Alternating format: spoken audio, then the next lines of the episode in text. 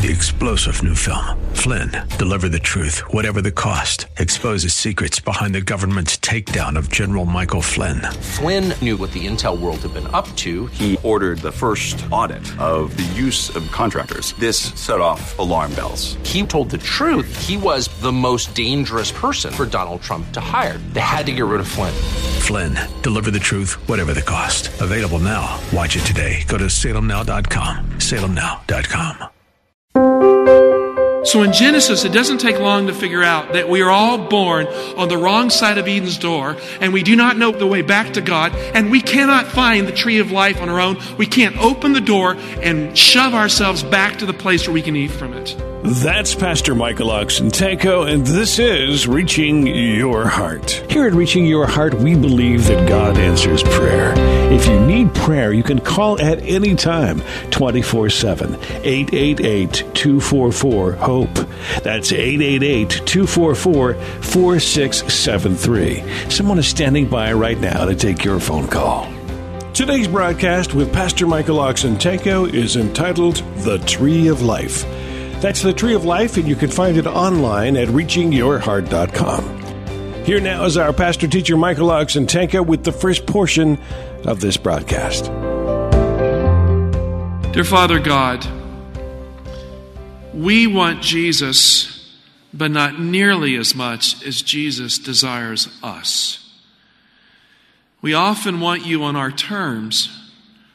We want you in our way. We want you and we insist that we have you in our way, and that's not the way you come to us. There's a sojourn in life, sojourning in life to find you. We must wonder to find, we must seek to find the door that opens. And so, Lord, I just ask today you'd help us in humility to take self off the throne, to think of the good of others, and more than this, to think of the good of God who made us for his glory. Lord, thank you for these wonderful young people here today in all aspects of our service. Bless them in Jesus' name. Amen. When I was a young boy in Virginia, I was enamored with the big oak tree in the front of our farmhouse. Does anyone here climb trees a lot when you were a kid? All right, older folks, raise your hand. Climb trees? You ever fall out of a tree? You never fell out of a tree? I don't think you're being honest. I fell out of a tree more than once. In fact, I fell out of a tree so hard once, I thought I wouldn't get up. Falling out of trees can hurt, but I love climbing trees. So, in many ways, this oak tree at the very front of our house represented to me the raw power of life that was just like youth. You know, youth is like growing up like a tree. And I looked at that tree and I thought, wow, I'm alive, I'm young. It was right there in front of our house. That huge oak tree was so high, it was so big that I was afraid to climb up the exploding tree that dominated the skyline there. And as I looked up, I could almost imagine that I was looking into the very foliage of the tree of life. I would climb two cherry trees on the right of my house. So there was all kinds of trees. We had peach trees, cherry trees, and the like. And the cherry trees were big, not nearly as big as the oak tree. And we'd climb these cherry trees and we would pick the fruit from them. And then we would gobble it down and we were so excited about it. And the birds would come and it was kind of like a roar at the right time of the year when those cherries were there until they were devoured by all the birds from who knows where. But I remember that oak tree. It was huge. And it was so huge that it was almost a religious symbol to me. It spoke of power I didn't have, of strength I couldn't comprehend, of life that was like there all the time. And I would lie on my back at night and just stay under the tree, and I could somehow see up through the sky and the stars and the leaves of the tree. And it looked like a cosmic tree to me that filled the universe, time and space. I'd sleep under that tree with a blanket, and the wet dew would fall on me and wake me up in the morning. And I felt close to God, close to nature, close to my home because of the tree. One time I tried to climb down the tree by climbing on the roof of the house. It was so big I couldn't climb up the tree. I couldn't wrap my arms around it, so I tried climbing down the tree by getting on the roof. Kids, have you ever gotten the roof of your house?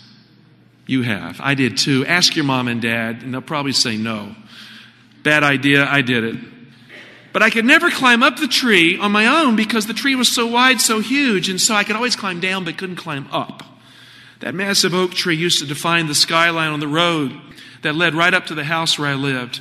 For me as a boy, that tree was a universe of squirrels, of acorns, of limbs, of leaves, birds, and insects. It was a universe right there in our front yard. Billy the squirrel lived in that tree. Billy the squirrel was our family pet. And he would come, we would feed him acorns and other things. And my brother ran him to the road and he got run over. And Billy the squirrel died tragically in front of the tree. It was horrific. I mean, you should have seen the family members go after my brother. You have killed Billy the squirrel. And my older brother Joe was, for one moment, he was not the alpha male in the family in terms of children anymore. He was castigated as we said, You killed our friend Billy. And we all gathered together, though, after we were able to get some sense. And we buried Billy the squirrel underneath that big oak tree, the tree that was so large I could never climb it on my own. As a child, I lived below the tree, fearful of its height and fearful of climbing high. And because the tree's limbs were both high and huge and imposing too, most of the time I just stayed away from the tree. I will never forget the day that came many years later when I went home as a young adult to my house that I'd grown up in to see that huge oak tree. I was horrified to find that the cherry trees had been chopped down. And there were no trees anymore around the house. And the big oak tree that represented life and youth and power to me was gone. Only a cut off stump, a massive stump in front of the porch remained. And so something in me changed when I saw that. I was horrified to see it. The tree of life was cut down to the ground and only a stump remained in front of the porch. Like a gravestone, it stuck out of the ground, reminding me that my youth was gone, that something had transitioned. And without that old oak tree, that old house didn't feel like home anymore. So I left it far behind in my quest to find another tree of life on the road that goes from east to west. In his Origin of Species, Charles Darwin chose the metaphor of a tree to describe his theory of natural selection that is a necessary process for evolution in his theory in which life supposedly grows like branches that move out from a primitive life form in the beginning to more complex life forms and different variations of them. The origin of species is a tree, he thought. The simplest life forms to more complex life forms. They grow out, they sprout, Darwin postulated. One change after another, and this evolutionary tree creates you and me, he said. As the tree never stops growing, life goes on. In Darwin's scheme, some branches die and some branches live on, but the tree grows and life forms and adapts as it grows and changes all on its own without God as the new twigs become new life forms in the long chain of life that finally ends in death, but life renewal in what he called evolution. Now, I think it's evolution when you can think of life without God. When you can postulate of a tree of life without a creator who is the source of it. That he did. In Darwin's scheme, you don't need God to have a tree of life. In Darwin's tree of life, death precedes life and death follows life because in the end, everything dies and goes away. And the tree of life itself eventually falls and fails because the universe itself is unsustainable in Darwin's scheme. Just before he died, Johnny Cash recorded one of the saddest songs ever written down. When I was a child, I used to listen to Johnny Cash. Anyone ever listen to Johnny Cash as a young person? He was a gifted musician. Many people don't realize he became a Christian because of the book, The Desire of Ages. You may not be aware of that. That was his entry into Christ, a magnificent book written by my favorite spiritual writer. Had a profound impact on Johnny Cash. Just before he died, this song, it was written years before, but he recorded it. It was written by nine inch nails. You can feel the loss of his wife, June Carter Cash, in the song, even though he didn't write the words. The song is called Hurt.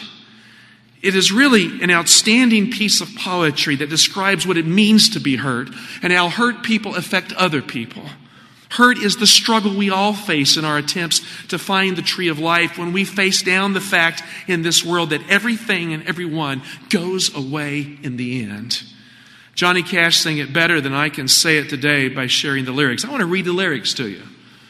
It goes something like this I hurt, you know, when he says it in the song, I hurt myself today. He kind of starts that way, kind of down, to see if I still feel.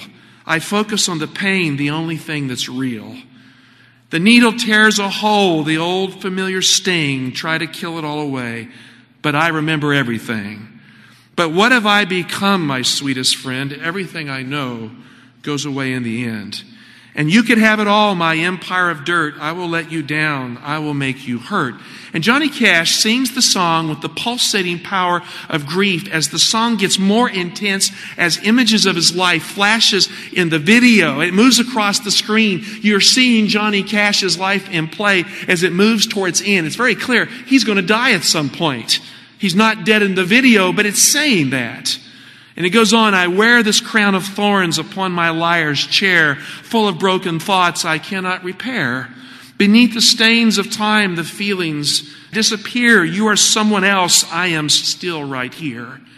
What have I become, my sweetest friend? Everyone I know goes away in the end.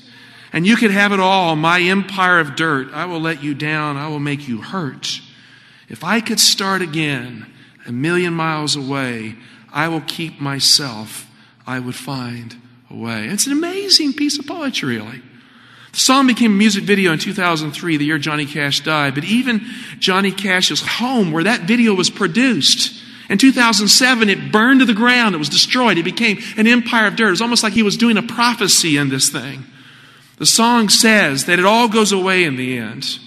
For Darwinian evolution, life is a tree of life. But really, without God, it all goes away in the end. There is no promise of a tomorrow in such a scheme. Some have looked to human DNA as a tree of life in and of itself. I've looked through a microscope. You ever have a microscope at your home? You can look down at the cells and watch the little pieces of the DNA in a cell. Have you ever done that in a microscope? Mitosis and this kind of thing. It's exciting. The marvel of the genetic code, deoxyribonucleic acid, the chemical chain that encodes the unique record of the seed of life that makes you who you are. Your genetic code, your genetic tree is unique to you. Even in identical twins, they tell us that a chiasmus occurs where the genetic information is exchanged so that even a twin is not fully a twin in the purest sense. The double helix chain is the symbol of life in antiquity. It is a symbol of life since Watson and Crick. They found this thing, but it goes back to ancient times. Maybe they had understood it back then. The ancient god of Sumer in that pagan religion with the healing powers of nature was represented by the twisted double helix serpent with wings on a tree. According to geneticists, your DNA is a tree that sooner or later gives out and dies. Your telomeres run down. Your tree of life gives out. Your tree of life inside you goes away in the end. On its own, DNA won't make you live forever.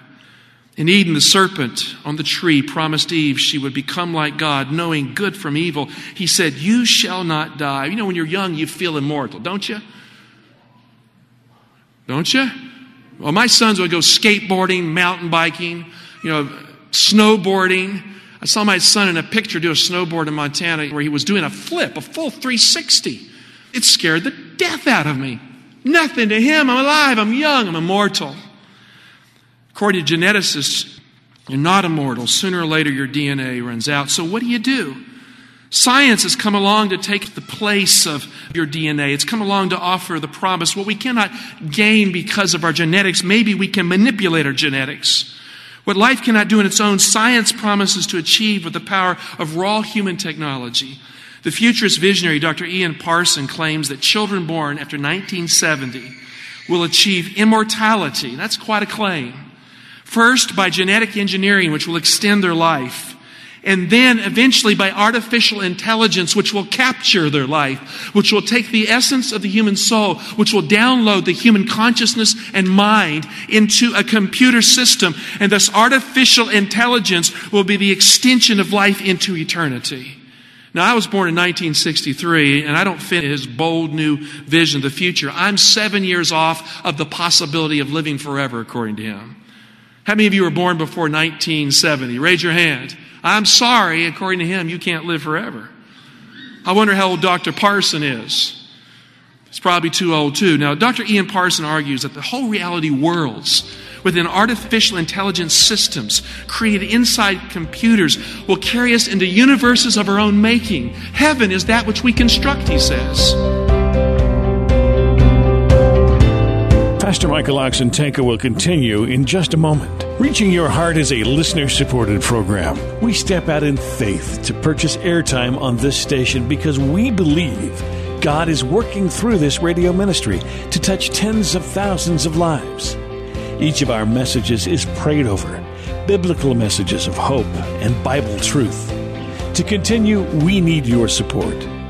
We do not have a large ministry fundraising machine. We operate totally by faith. Call our toll free number to make your contribution of any size today. That number is 888 244 HOPE. That's 888 244 4673. Or you can stop by our website, reachingyourheart.com. That's reachingyourheart.com. Let's get back to the broadcast now. Here is Pastor Michael Oxentenko with more of today's Reaching Your Heart. Dr. Ian Parson argues that the whole reality worlds within artificial intelligence systems created inside computers will carry us into universes of our own making. Heaven is that which we construct, he says. But what happens when the machine dies in the end? What happens when the microchip circuit burns out?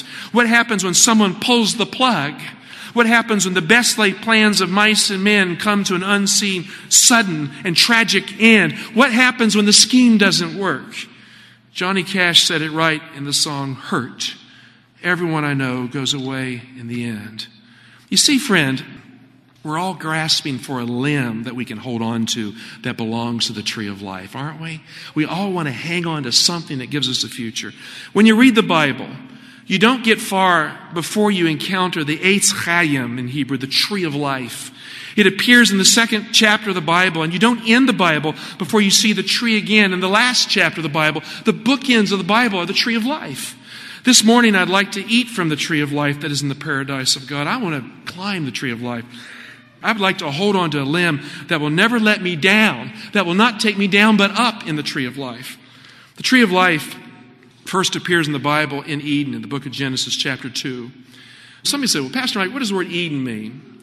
The word Eden comes from the ancient Babylonian word Adanu, and it means the appointed time. Did you hear me? So Eden means the appointed time. When you look at it in the context of Genesis, as soon as you have the seventh day Sabbath, in Genesis 2. God finished his work. And he blessed the Sabbath day. He put his presence into it. And the number seven in Hebrew means to swear an oath or to be satisfied. God was satisfied. He swore an oath. The creation covenant was instituted by the seventh day Sabbath. And the Bible teaches that the seventh day Sabbath, as the creation covenant, is in fact a sign or seal of the everlasting covenant of God's moral nature of his very name, his covenant. So as soon as the seventh day Sabbath appears at the dawn of time in the east, the book of Revelation says the seal of God is in the east. It's from the dawn of time. As soon as it appears, you have a garden, and the garden is the Garden of Eden. Eden means the appointed time. Eden is the garden of the appointed time. Look at Genesis 2, verse 8. And the Lord God planted a garden. In my translation, it says, in Eden, in the east. The Hebrew literally says, from the east, Mechadim. And there he put the man whom he had formed. And out of the ground the Lord God made to grow every tree that is pleasant to the sight and good for food, the tree of life also in the midst of the garden, the tree of the knowledge of good and evil. You know, when I read the second chapter of Genesis, it looks like my home in Virginia with the big oak tree and the cherry trees. It reminds me of where I grew up. When I had a garden when I was a boy, I used to dig in the garden, play in the garden, make kingdoms in the garden, get these little cans, and I would make tunnels and build mountains in the garden, and then I would make cities in the garden. The whole garden became a civilization. We had a garden when I was a boy. There was a garden in Eden. I was young back then. The world was young in Eden. My mom moved to the house with a big oak tree in the garden that God had planted. There he put the first man near the big trees, the big tree of life included. The first man was only a child in Eden. That's how sin started when man was young. Children grasping for knowledge to be like God became devils without God. And so things can go wrong in a garden. The Bible's very clear in verse 9. There were all kinds of trees in the garden, but two stand out as prominent. The first was what? What was the most important tree in the garden? You know. What was it? The tree of life. What was the second tree, which was kind of negative? All right, the tree of the knowledge of good and evil. Now it had good in its name. The metaphor of the tree lives on today. We have it all around us. We speak of branches of learning. You ever hear of that? Because knowledge is a tree of understanding. The knowledge of good and evil is a tree with many branches of learning and study to it. It starts with an idea, and in time, evil becomes a tree with some good things in it, but it's still a tree of good and evil, and thus it's bad. When you mix good and evil, it's bad. When you corrupt the good by association with the bad, the good can no longer come across right. So, what is the tree of life in contrast to the tree of the knowledge of good and evil, which has many branches of philosophy, of religion in the world in which we live today? In Eden, we get a clue. On the tree is fruit. And when you eat the right kind of fruit, you live forever. By the way, what's your favorite fruit? You can actually speak to it. Passion fruit? Mango? I like mangoes. Papaya? Kiwi fruit. Now that's interesting. I can't stand kiwi fruit. Why do you like kiwi fruit? It's sweet. Well, that's a good answer. I find it tart and sour, but to you it's sweet. I would eat them and just swallow them as fast as I could. But do you ever eat the skin on a kiwi fruit? No? Okay, maybe that's why it's sweet. But you do. Okay, we eat fruit in different ways. What's your favorite fruit? Strawberries? Okay. Well, my favorite fruit is pomegranates. Have you ever had a pomegranate? The best pomegranates I ever had was in the city of Ephesus in Asia Minor. They would crack open right on the tree and you'd eat them right there in the middle of the open air. In Eden, Eve ate from the tree of the knowledge of good and evil, and I think it was a pomegranate. And she convinced Adam to eat with her. You know, strawberries don't grow on trees, do they? Okay, so and some of the fruits do. And in the Bible, the two trees are not compatible, just as the two ideas. The, the, different branches of learning cannot be compatible. The Eden home ends with Adam and Eve on the outside because they sin. So it starts with a garden, with trees, with life. It ends with isolation, being pushed out, losing the tree of life. And the tree of life is on the inside, and the tragedy is man and woman are on the outside. So in Genesis, it doesn't take long to figure out that we are all born on the wrong side of Eden's door, and we do not know the way back to God, and we cannot find the tree of life on our own. We can't open the door and shove ourselves back to the place where we can eat from it. The story of the Bible is a long one, and at times we find trees to rest under on the road from east to west. It's amazing how trees are important in the Bible. As soon as they leave the tree of life, we find that certain key figures come to trees in the Bible. When Abram left Ur of the Chaldees, he found God in the promised land near a big oak tree like the one I knew when I was a child and like the tree that grew tall in Eden when the world was young. Take your Bibles, turn to Genesis 12, verse 6. The Bible says Abram passed through the land to the place at Shechem. And how does it read? To the what? The oak of Moreh. Now I can identify with that. That's like that big oak tree in the front of my house. The oak of Moreh He's coming from Ur to the land that God will show him to be blessed. And he stops at a tree. Now, the oak of Moreh, Moreh in Hebrew means teaching or early rain. Abram met God at the oak of teaching, where the early rain of understanding falls from God in the spring. It was a religious shrine in the land of Canaan. Somehow you can get the right knowledge, it was felt. If you get to a tree, a tree connects heaven and earth. And if you're at a tree, maybe heaven will drop some truth down to you, like the rain that comes from the sky. This is how they thought. The text goes on, at that time the Canaanites were in the land. Then the Lord appeared to Abram and said, To your descendants I will give this land.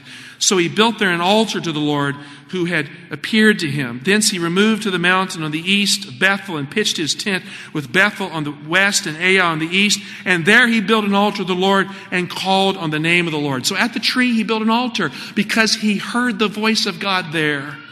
Now so much is happening in this verse. It's funny how we read a verse we move quickly from it to another and we fail to understand its significance. Unlike Adam, Abram finds God at a tree. Adam leaves God because of the tree. Abram is moving from east to west like we all move from the beginning of our lives to the end of our lives. So his life journey is archetypical. It represents our life journey. And not at the end of the life or at the beginning of the life, not at the west or the east does he find God. In the story, God finds Abram on the road at the oak of Moreh between the poles of east and west. You see, God promises to find us in our journey, not at the end of our journey.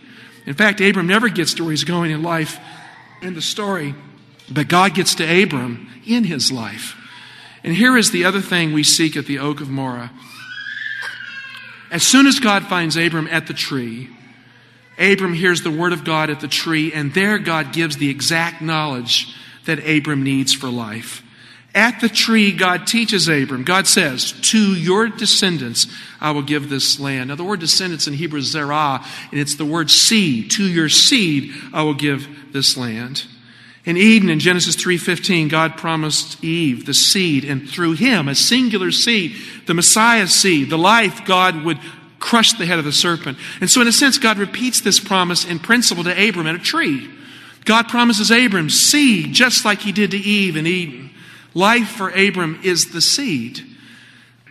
As soon as God speaks in Abram's life at a tree, Abram moves to the east, to the mountain east of Bethel. In Genesis 2 8, Eden was literally from the east, Mechedem in Hebrew. Abram moves in the direction of Eden to the east. Well, that's all the time we have for the first portion of the Tree of Life. Join us again tomorrow when we complete this message. Here at Reaching Your Heart, we believe in prayer. We believe in the God who answers our prayers and meets our needs. Each week, we are standing by to receive your prayer requests and seek God with you.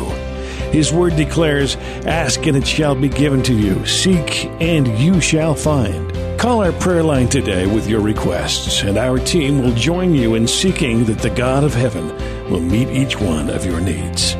Our telephone number is 888 244 HOPE. That's 888 244 4673. If you would like to listen to this message again, it is available for you at reachingyourheart.com. Once again, reachingyourheart.com. There are many messages available along with this broadcast as well. Thanks for listening today, and as always, we want you to know that we do pray that God is reaching your heart.